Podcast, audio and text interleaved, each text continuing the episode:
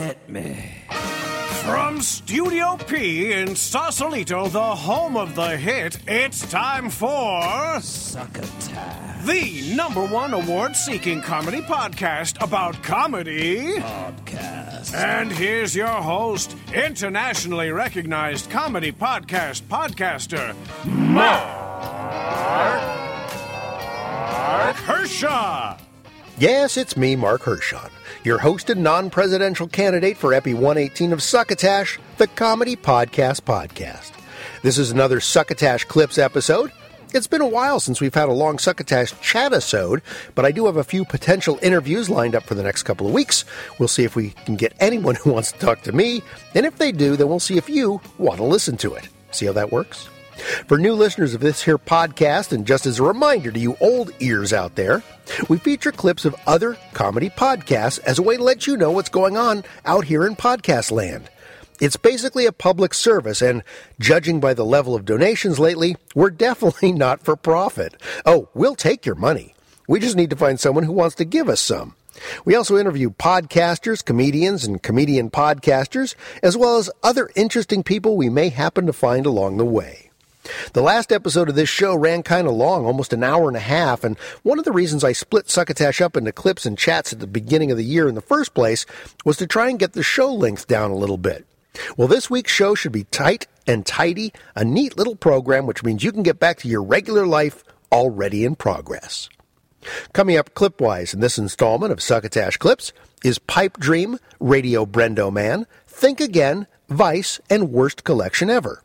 In addition, we have a double dose of our Burst of Durst segment with comedian and social commentator Will Durst, a classic Henderson's Pants commercial, and another end of the show a cappella song by regular contributor Abner Surd.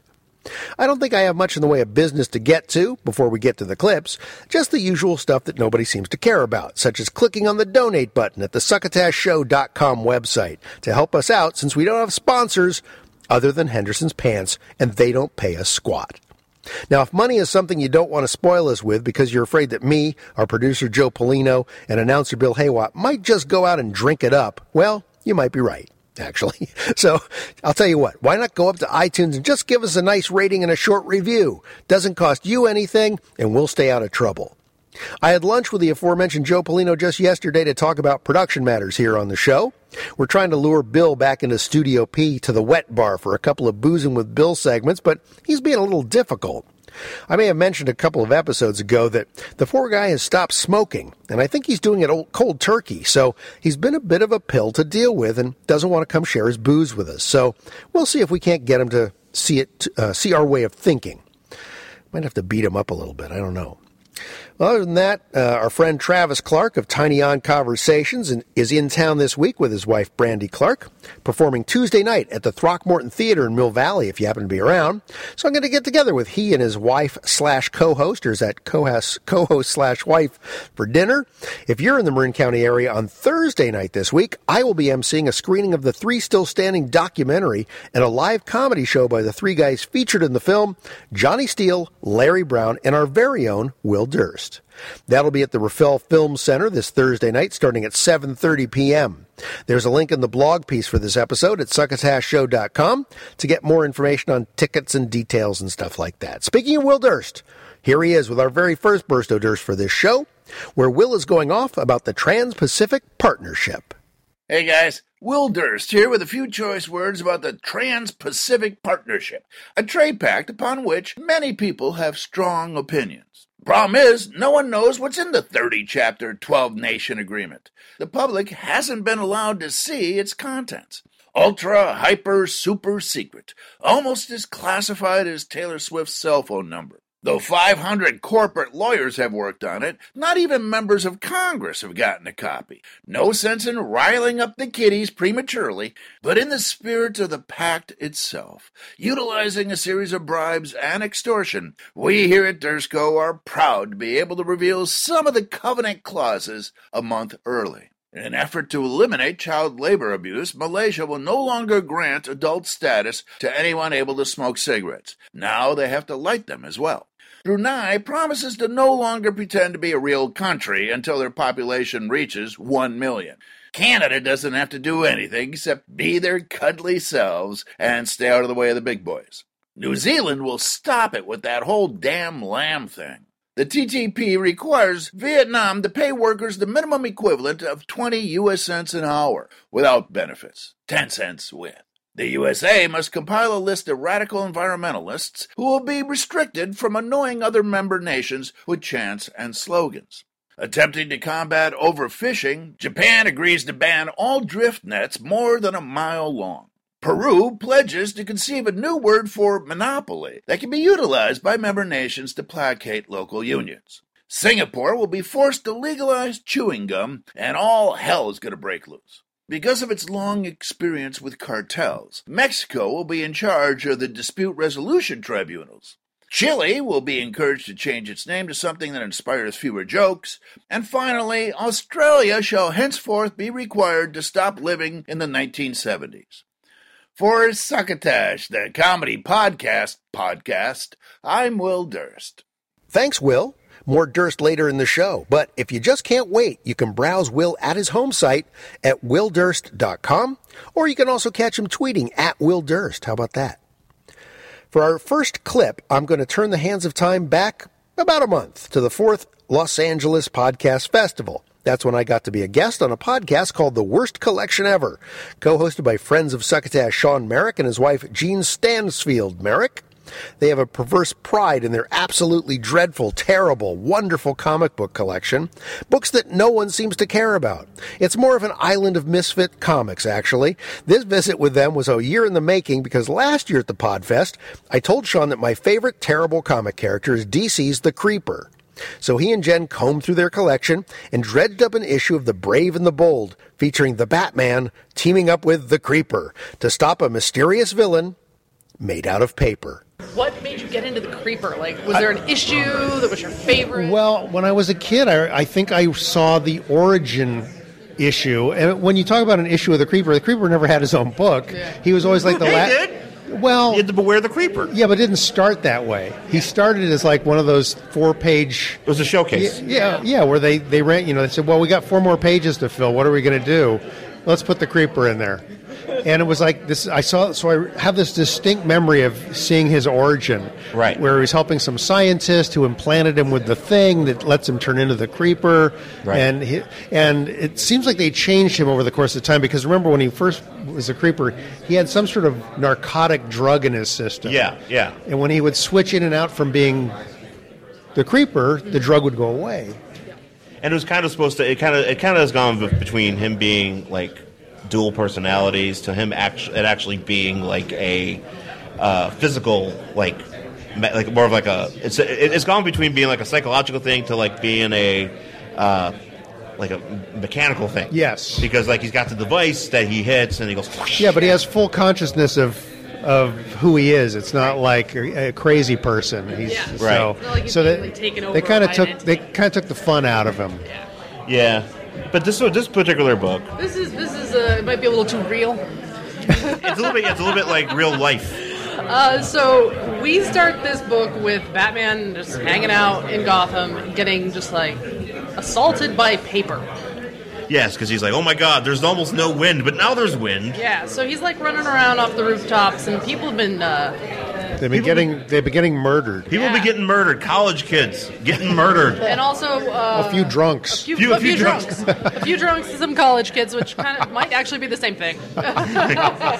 and he keeps finding like And- paper dolls at the scene.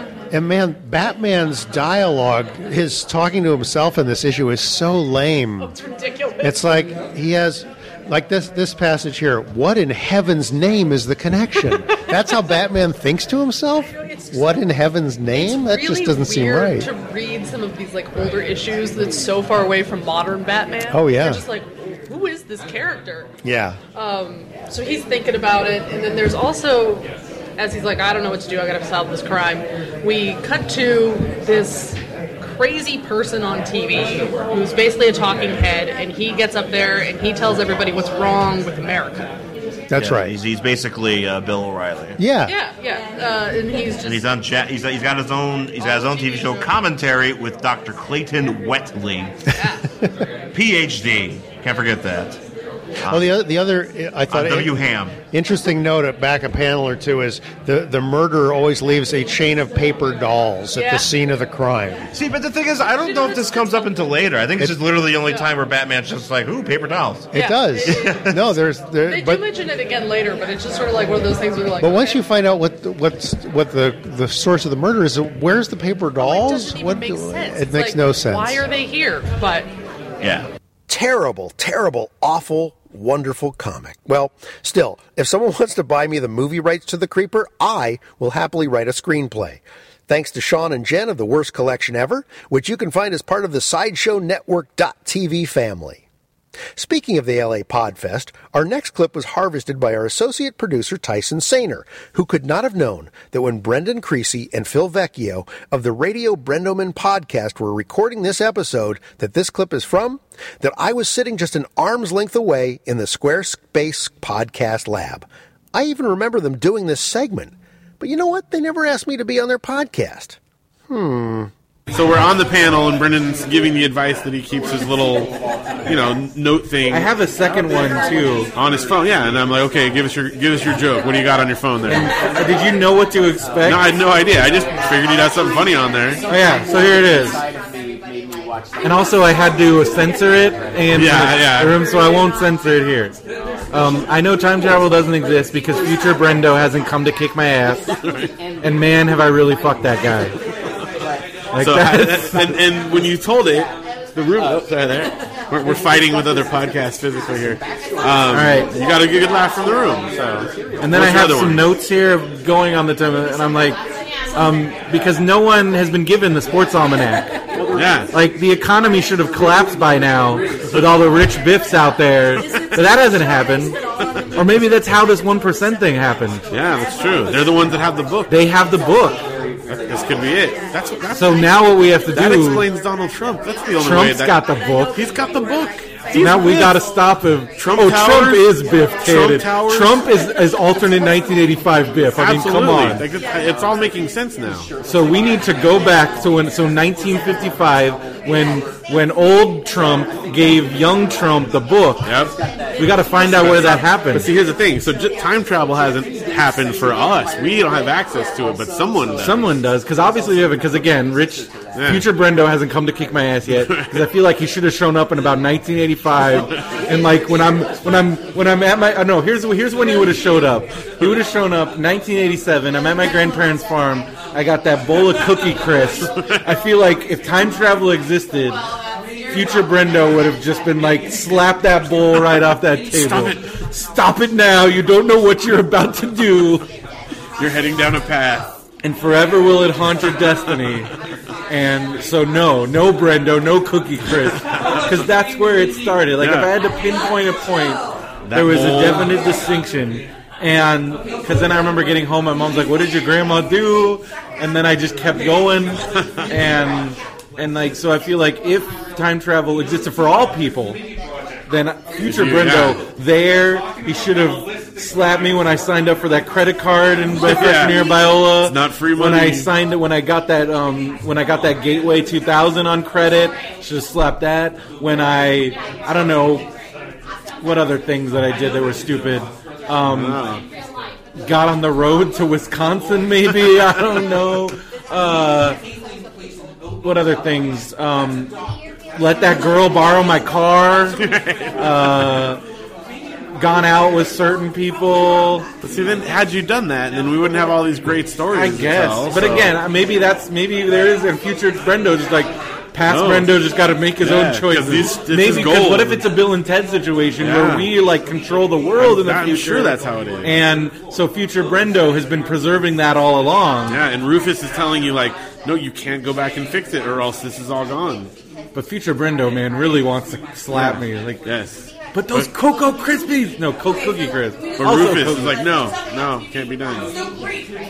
well, it's a good bit, I guess. I think I got something I, think there. you definitely have some material and the there. almanac stuff, and I kind of went off on a little thing Catch there. more of Radio Brendo Man at the aptly URL'd radiobrendo.com or from any of the typical downloading and streaming services such as iTunes or, you know, Stitcher.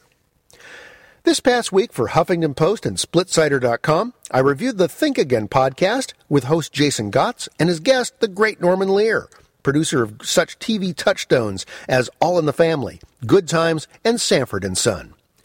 It's a cool premise for a podcast, this Think Again. Jason has his producers select and play three short audio clips from different topics. Those are taken from past guests on the Big Think website's videocast. Now, Jason doesn't know which ones are coming up, and neither does his guest. So after each soundbite, they respond to the topic at hand, off the cuff, as it were. In the slice I'm about to play for you, Lear and Gots kick around Donald Trump and human cruelty. It starts out with the audio chunk, and then they'll respond to it.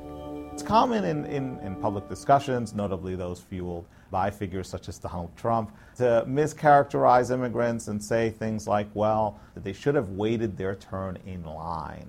But one of the ordeals immigrants, undocumented and documented, face is that there is no one line. Those who are in support of Donald Trump, who have lent their support to Donald Trump for now, I would say that the very first thing they need to do is to speak to some undocumented immigrants. But there are other reasons why it's important to push back against Trump. One has to do with the long, long history of xenophobia in the United States a xenophobia that has touched many of the ancestors of those people who currently support Trump. It is easy when one settles into life in the United States and one has children and grandchildren who are pursuing the American dream to efface or begin blurring out the traumas of the immigration experience. Because everyone wants to be American, and that means, well, you sort of forget what your grandparents or great grandparents went through. But I would encourage them to do some archival research in their own families, to begin asking around. Things were pretty grim, in part because of nativist and xenophobic sentiment. And it's in this way, by thinking both to our collective past as a nation and thinking about our past as an immigrant nation, that we can begin to push back against some of Trump's more noxious statements. First of all, I don't think the American people deserve to be weighted down with the establishments, how they've accepted Trump. I think the American people had a good opportunity with Donald Trump to raise him up by way of giving the others and the establishment the finger. I see Donald Trump as the middle finger of the right hand. I think the early Donald Trump was altogether authentic. A horse's ass, but an authentic horse's and that was refreshing. And it was a way of saying, screw you. And I think he's falling to pieces slowly now and will continue to. Let's talk a little bit about this immigration crisis that's going on right now. Do you think all the country nations of Europe should fling their doors open? I would assume your sympathies lie with the fleeing refugees. My sympathies do indeed lie in that direction. We have to understand who we are as human beings. And I don't see leadership helping us. I see a lot of self interest. I don't see any centralized leadership, nor do I think that the powers of Europe on the whole would accept that centralized leadership if it were coming mm-hmm. from, say, Germany. But also, I'm not hearing those voices. I'm hearing some, like, okay, let's come up with a formula, but I'm not hearing brave, right. human centered leadership. I, I think, I mean, there's no time for this but yet I think it must happen at some point where we reach a general agreement about who we are as human beings. I mean, the fact of my life as a human being, I can go to sleep knowing there are hundreds of thousands of kids with flies in their eyes, and, and maybe even before I fall asleep, I go down to the refrigerator and have a late night snack. I am born with the capacity to choose to be that ignorant or that indifferent to that kind of suffering. You know, and I'm born with the same capacity for doing violence that anybody else on this globe has got, you know. I flew uh, during World War II. I was in a B 17 bomber. I was the guy, the radio operator, who let the pilot know when the last bomb had cleared the bomb bays before, so they could close the door. I used to look down and see our bombs dropping and then meeting with the thousands of or hundreds of other bombs from the other planes all around us. And I would think, well, they're not all going to hit the target. And I was, and I would think, I don't care. I don't care. And then sometime later, I wondered if anybody came to me with a piece of paper and a pen and said, sign this, that you never would care if it hit a farmhouse and a family. I don't think I could sign that. But I haven't been tested. And what I'm talking about, I'm talking about only because we have to come to understand that we are capable, if we're taught, to hate. I was carefully taught by Hitler and what I knew was happening with Jews and others, and I had sufficient hate to feel that way at the moment. There's a taste of Think Again. You can get to the podcast and its episodes through the bigthink.com website or hop up to our home site, succotashshow.com, and click on the Think Again title to then be whisked directly to the Norman Lear episode. Tyson Sainer tracked down and clipped us a hunk of the Pipe Dream podcast, which is part of the Comedy Pipe Network. That's kind of all we've been able to find out about the show. Pipe Dream is apparently hosted by a trio of Albany, New York comedians, but it's not easy to discover their names by any of the web presence that we've found. Now, Tyson thinks one is named 3D. Beyond that, though, these guys need to get their PR together because it's a pretty decent show and we should be able to know who the hosts are, right? Well, in this clip, they talk to their guest, who is identified Harry White, a stand up from New York and a fan of Succotash. In fact, the only reason we found out about the show is that Harry clued us in that he was going to be on it. Hey, Harry, who the hell are the guys you're talking to? So, 3D, the cool thing about this show is that you always do some sort of background check before Yeah. the guest comes on. Yeah. Then you try to ambush them with their own uh, petard, so to speak. Sure. I enjoy that. Yeah. Petard. Yeah, that's the thing. I love that. Nice I know, it's- exercise of the It's a great word. You know, I- When's the last time you heard that? It was in a movie recently, or no? Well, yeah, I- n- n- there was a couple questions. Yeah. The first one, did you watch the new Daily Show? I actually didn't watch the new Daily Show because I don't have cable. And I could have watched it online the next Yeah. day, but I figured you would have. You, I think you would have found your way. I wanted to, see- do it, to but see I, I didn't. did. I didn't get an opportunity to do I, it. I, I, I heard it, it. It was mild. Like that was the review. It was just mild. It's actually probably in his best interest if I don't watch it yet, because every show that I seem to watch and take an interest in gets canceled immediately. Hmm. So what, was the, what was the last show that, that lost you? the show that I tried to watch Yeah, and then it was canceled. Yeah. Stupid paraphrase that lost you. Yeah, yeah, yeah, yeah, yeah. So uh, there was that one about the submarine. Oh, uh, the last the last ship on the planet. yes, yeah, yeah, right. yeah. I like that show. That that got canceled? Oh, almost immediately upon Oh, me. I did actually. out, I, I really like this show, and I they're like, watched- "What? I Gone." watched one episode at a friend's house because he just happened to have it on. I was like, "That's kind of cool." Well, it's McSteamy. I don't know who that is. Uh, uh, from Grey's Anatomy, there's McDreamy and McSteamy, and I only know that because I'm I'm married and she just No, no, no. just Okay, maybe regurgitates thinking about the wrong- that. This is the one about the submarine. Yeah, Yeah, yeah, yeah. yeah. Okay. There was the last, basically, Whatever. yeah, ship on the planet that was trying to. So it was like a lost thing with a It, ship. it doesn't matter. This show was really cool, and I like what they were doing with Mhm. it. And eight seconds after I told everybody that was really good, it was done. Uh, Parks and Rec, I really like that show, and I finally sent out a thing to everybody saying, "Hey, if you have never watched this show, you better." Eight seconds later, this is the last season of Parks and Rec. this is it. So then I just they, gave they, up. They did what three seasons? No, that was on for a while. No, no, it was on a long time. Okay, even Uh, more. And So- the- remember the Neighbors on ABC, the one about the aliens who live next door. That show was a riot. No. The kids and I used to watch that show. It was great, perfect family show. The second I started talking about it, cut. So no, no. If you've never seen it and you can find it, you should Well, why watch don't it. you get like a Netflix account? and Ah, you can watch see, that's it the thing. I only watch Netflix because all the shows on there are already canceled. Exactly. See, so there's no way. It's the best. There's no disappointment. You You, know when there's know the it's- end, it's the end. Right. But the problem is, is I don't know how Netflix stock has been doing since I've taken that Mm-hmm. out. Maybe I will be the death knell for their entire business model No, and just kill them. No, they are So- booming. I heard a story on NPR. They Yeah. are booming and loving it. So was You Blockbuster. watch Remember NPR? them? Yeah, you can watch it online. I never would have guessed by looking or sounding. I never would have guessed that you enjoy NPR. I That do. is totally out of left It's left pretty much all I have on in my car. Huh. No. Bullshit. I was like, Oh. bullshit. I was Yeah. like, Sounds like such an exciting ride. The late great Maura O'Neill giving me shit. Mhm. That's right.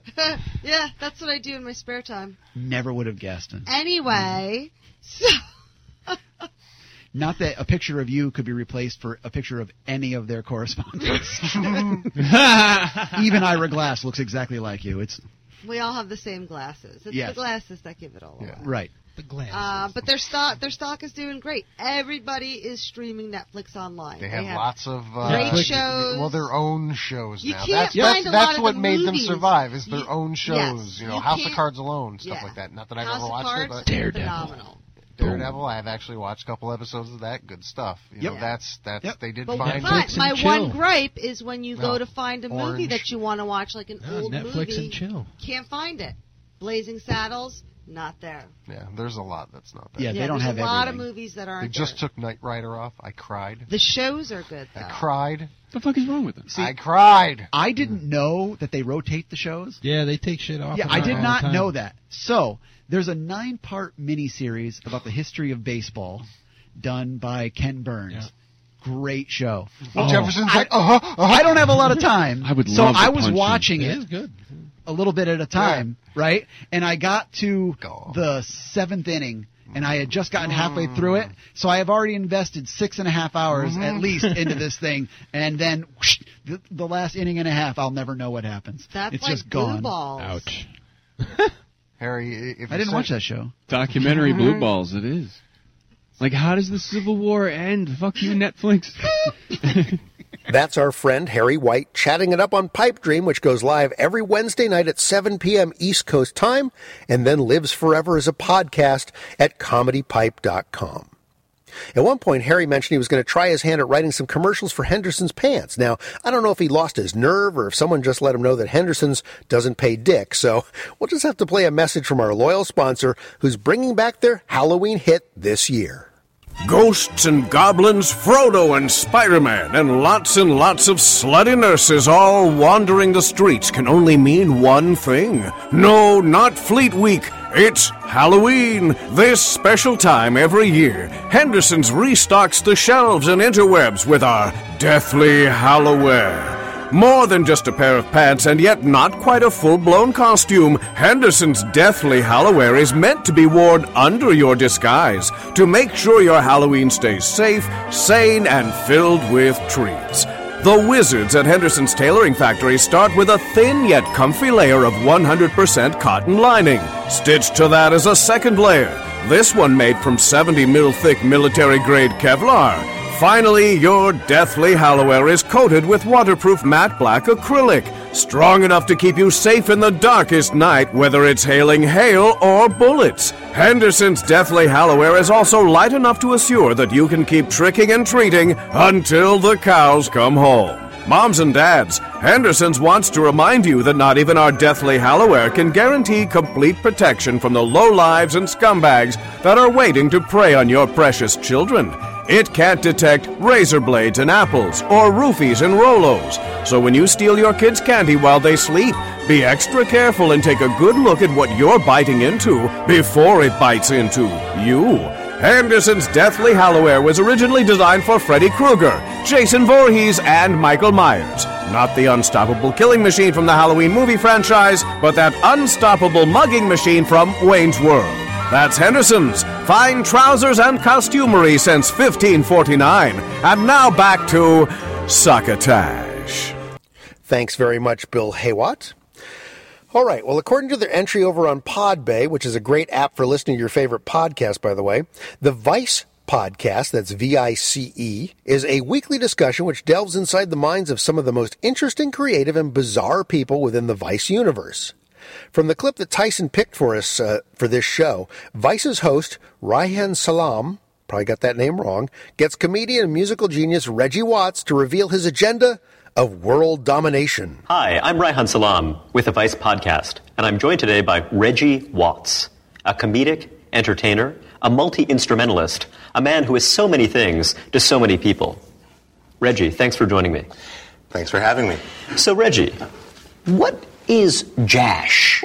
It sounds like some terrible skin condition one might have. Well, you can get a jash if you're not too careful. If you, it depends on which bars you hang around. Yes, definitely. Or which bars you use. Sometimes you have sensitive skin. No, uh, I, jash essentially is a I guess, a conglomerate of uh, four comedic uh, entities. So it's uh, Sarah Silverman, Michael Cera, Tim and Eric, and myself. Um, uh, and silent partner Vladimir Putin. Yes, Vla- yeah, Vladimir. Yeah, of But course. we don't talk about that. Very Yeah. silent. Yeah, very silent. Um, Pussy Riot. Um, no, but um, but also, uh, yeah, Daniel Kellison is the executive producer, and so I think it was kind of his idea, his and Sarah's kind of musings that led to this kind of Google YouTube relationship, and then inviting these other partners or whatever they call them on the site, luminaries, um, and uh, yeah, and it's just a it's just a YouTube channel that features all of the weird shit that we make, specifically with Jash producing it. That's kind of it. Reggie, what is your agenda? Do you have one? Do you have a plan for destruction? Do you have a plan for delight? Do you have a 10 year plot that you've been slowly implementing? Um, I do have an agenda. Uh, well, I don't know if I have an agenda. Do you feel comfortable revealing your agenda? I mean, I of course. I mean, I have to think about it, but I mean, I, I don't know. I think it's a certain form of disruption and uh, discomfort, but it's uh, under a benevolent. Um, You're making me very uncomfortable right now, so you're succeeding. Well, I'm trying to do it benevolently. uh, you know, it's like, hey, man, blah blah blah. Oh, oh but not so bad.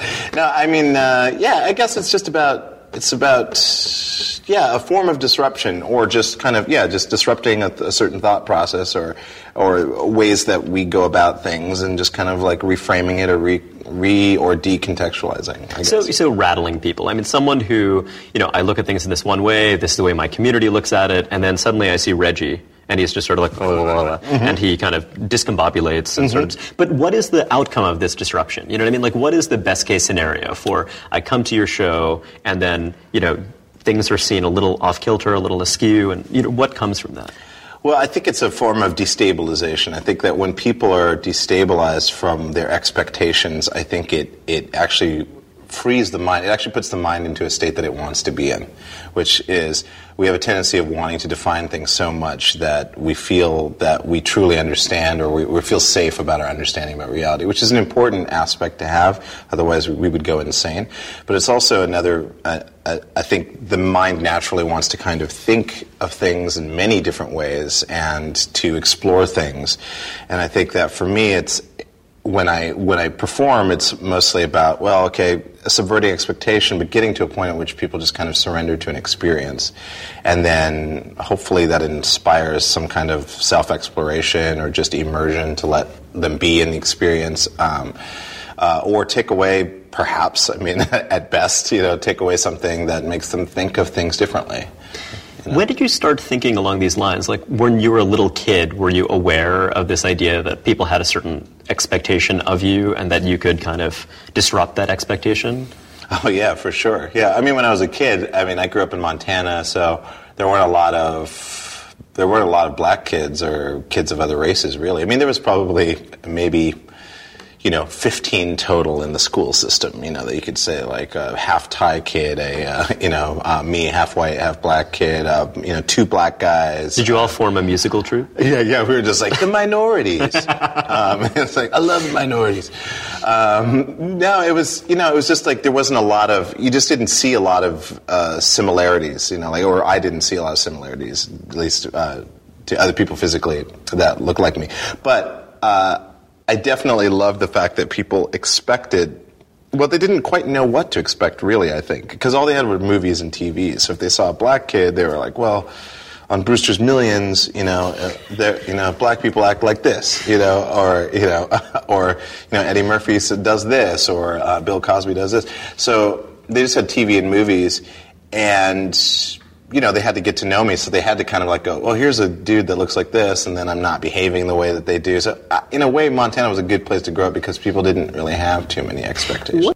You can savor many more entries of Vice over at their home site, bit.ly, bit.ly slash Vice dash podcasts, as well as on iTunes, Stitcher, and the aforementioned Podbay. In fact, let me take a minute out here to gripe about iTunes podcast app. They recently updated it with the latest uh, iteration of the iOS, and I don't know, to me, it sucks worse than ever.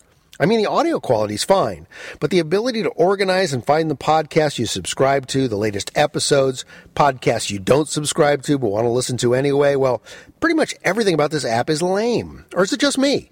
Now, we don't pay anything for this, so just like Facebook or Twitter, we're pretty much stuck with what they lay on us, and who are we to complain? But this does make it easier to check out alternative apps like Podbay or another one that I really like, Overcast. And with Stitcher, you've been able to download episodes for a while now, so you're not dependent on having to stream shows through your cell connection. That's it, really. Just want to say something about it. Anyone else pissed off or even mildly annoyed by the new iTunes, iTunes podcast app? Drop me a note at marc mark at markhershon, H-E-R-S-H-O-N dot com, or just call and leave me a message on the Succotash hotline at 1-818-921-7212 and let me know what you think. Like I said, this was going to be a pretty short show. We still have our second burst of Durst coming up and the latest from our contributing songster Abner Surd after the close of the show. So let me take a quick dip into the tweet sack and see if anyone's given us any social media love this week. First of all, apologies to Jeffrey Welchman, former host of the Inverse Delirium podcast.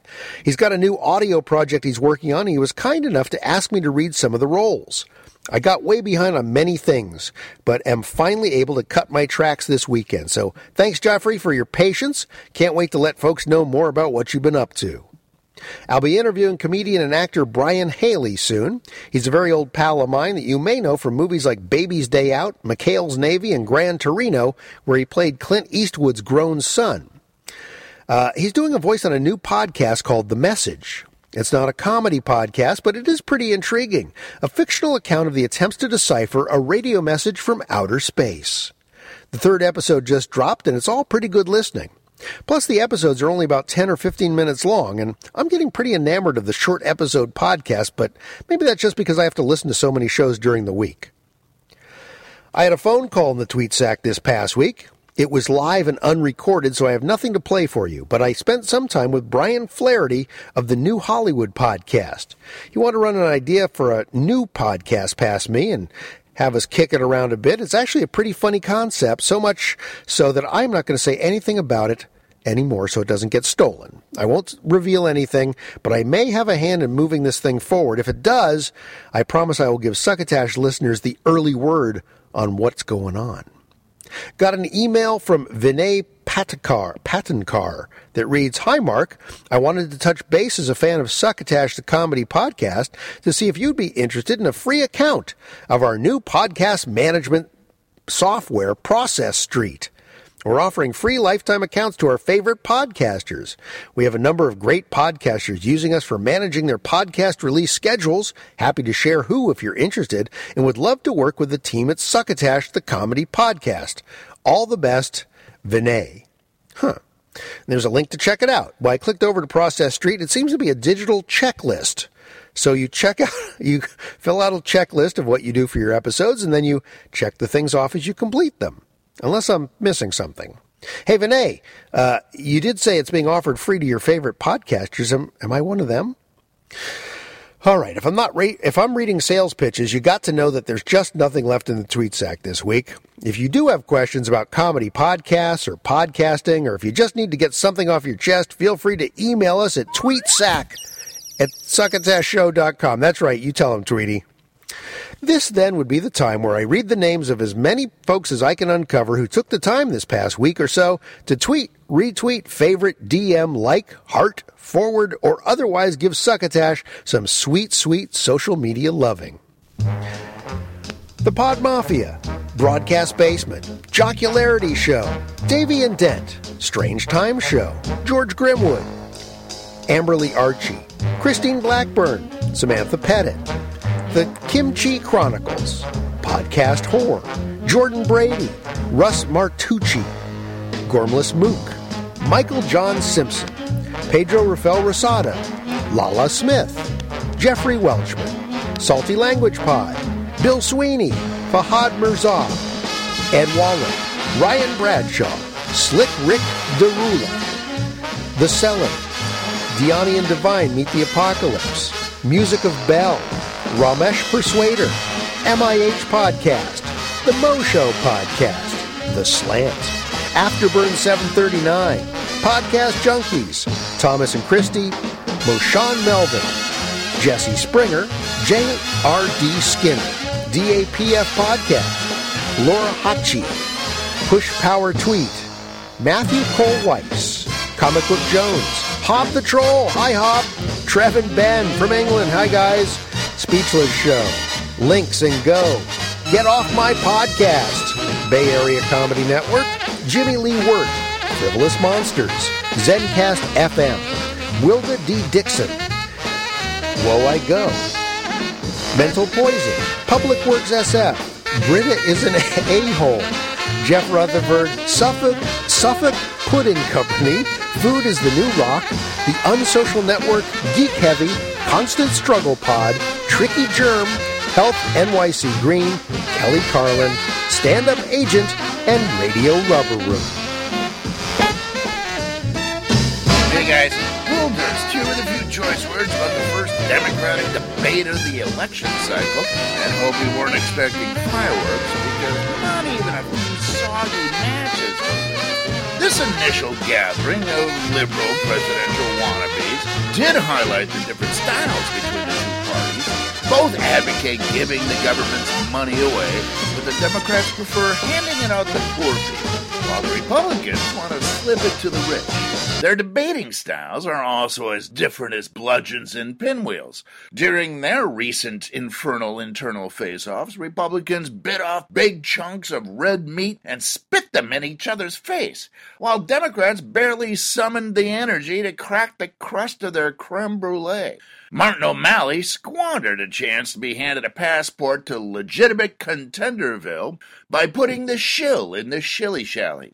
Jim Webb approached the whole thing like he was auditioning for a Democratic John McCain tribute band, grinning kind of creepily while recounting his killing of a communist. And no need to give Lincoln Chafee a drug test because there won't be any performance enhancing drugs found in his urine, if you catch my drift. Bernie Sanders corkscrewed around the stage explaining how to be a socialist and a good capitalist at the same time. But the signature moment of the debate was when the Vermont senator handed Hillary a political gift the size of Donald Trump's ego by saying, The American people are sick and tired of hearing about your damn emails causing the partisan crowd to erupt in applause, with Bill leading the charge. Because the big winner was Hillary Clinton, whose command of the room and the facts made her look, dare we say it, presidential. And who should be forced to join the Writers Guild? Because not even Spielberg could have scripted a more perfect ending to this evening. For Succotash, the comedy podcast, podcast, I'm Will Durst. There's our Burst of Durst nightcap. Thanks, Will. Appreciate you submitting these segments every episode. And if anyone out there would like to sponsor the Burst of Durst feature, by the way, we'd be happy to run your spots, have Will read them, and he'll get the money. Most of it, anyway. So let us know. Also, more Durst in all his glory over at willdurst.com. We are all done with Succotash Clips Epi 118, and that did not hurt a bit, did it? I'm going to give you a virtual lollipop for being so brave. Remember to stick around after Bill Haywatt finishes up for the latest bit of musical weirdness from Abner Surd. And until next time, thanks so much for passing the succotash. Goodbye. You've been listening to Succotash, the comedy podcast podcast with your host, Mark Hershon. Brought to you by Henderson's Pants and Imagine your company's name right here. Find us on the web at succotashshow.com, on iTunes, on Stitcher Smart Radio, and on SoundCloud. You can also hear us streaming and like us on Facebook. Follow us on Twitter at Succotash Show. Email us at M-A-R-C at succotashshow.com. or call into the Succotash hotline at our non-toll free call number 818-921-7212. Number again is 818-921-7212. Succotash is produced and engineered with the kind assistance of Joe Paulino through the auspices of Studio P Sausalito, home of the hit. Our associate producer is Tyson Sainer. Our musical director is Scott Carvey. Our booth assistant is Kenny Durges. Until next time, I am your loyal booth announcer, Bill Haywatt, reminding you to please pass the succotash. Goodbye. We used to keep a pair of rabbits with their mild mannered habits in a hutch. It wasn't much, but it was nice. It would suffice. It had a view. Now there's a few. We built a bigger rabbit warren, but we just kept getting more and more and more. Rabbits galore. It's such a shame. They look the same. What could we do? We fed them too. I don't know how we got so many, but there must be ten or twenty of them now. So anyhow, we've got a bunch. I've got a hunch. This overrun, it isn't done. You'd better tell the babysitter there's a critter counterfeiter on the loose.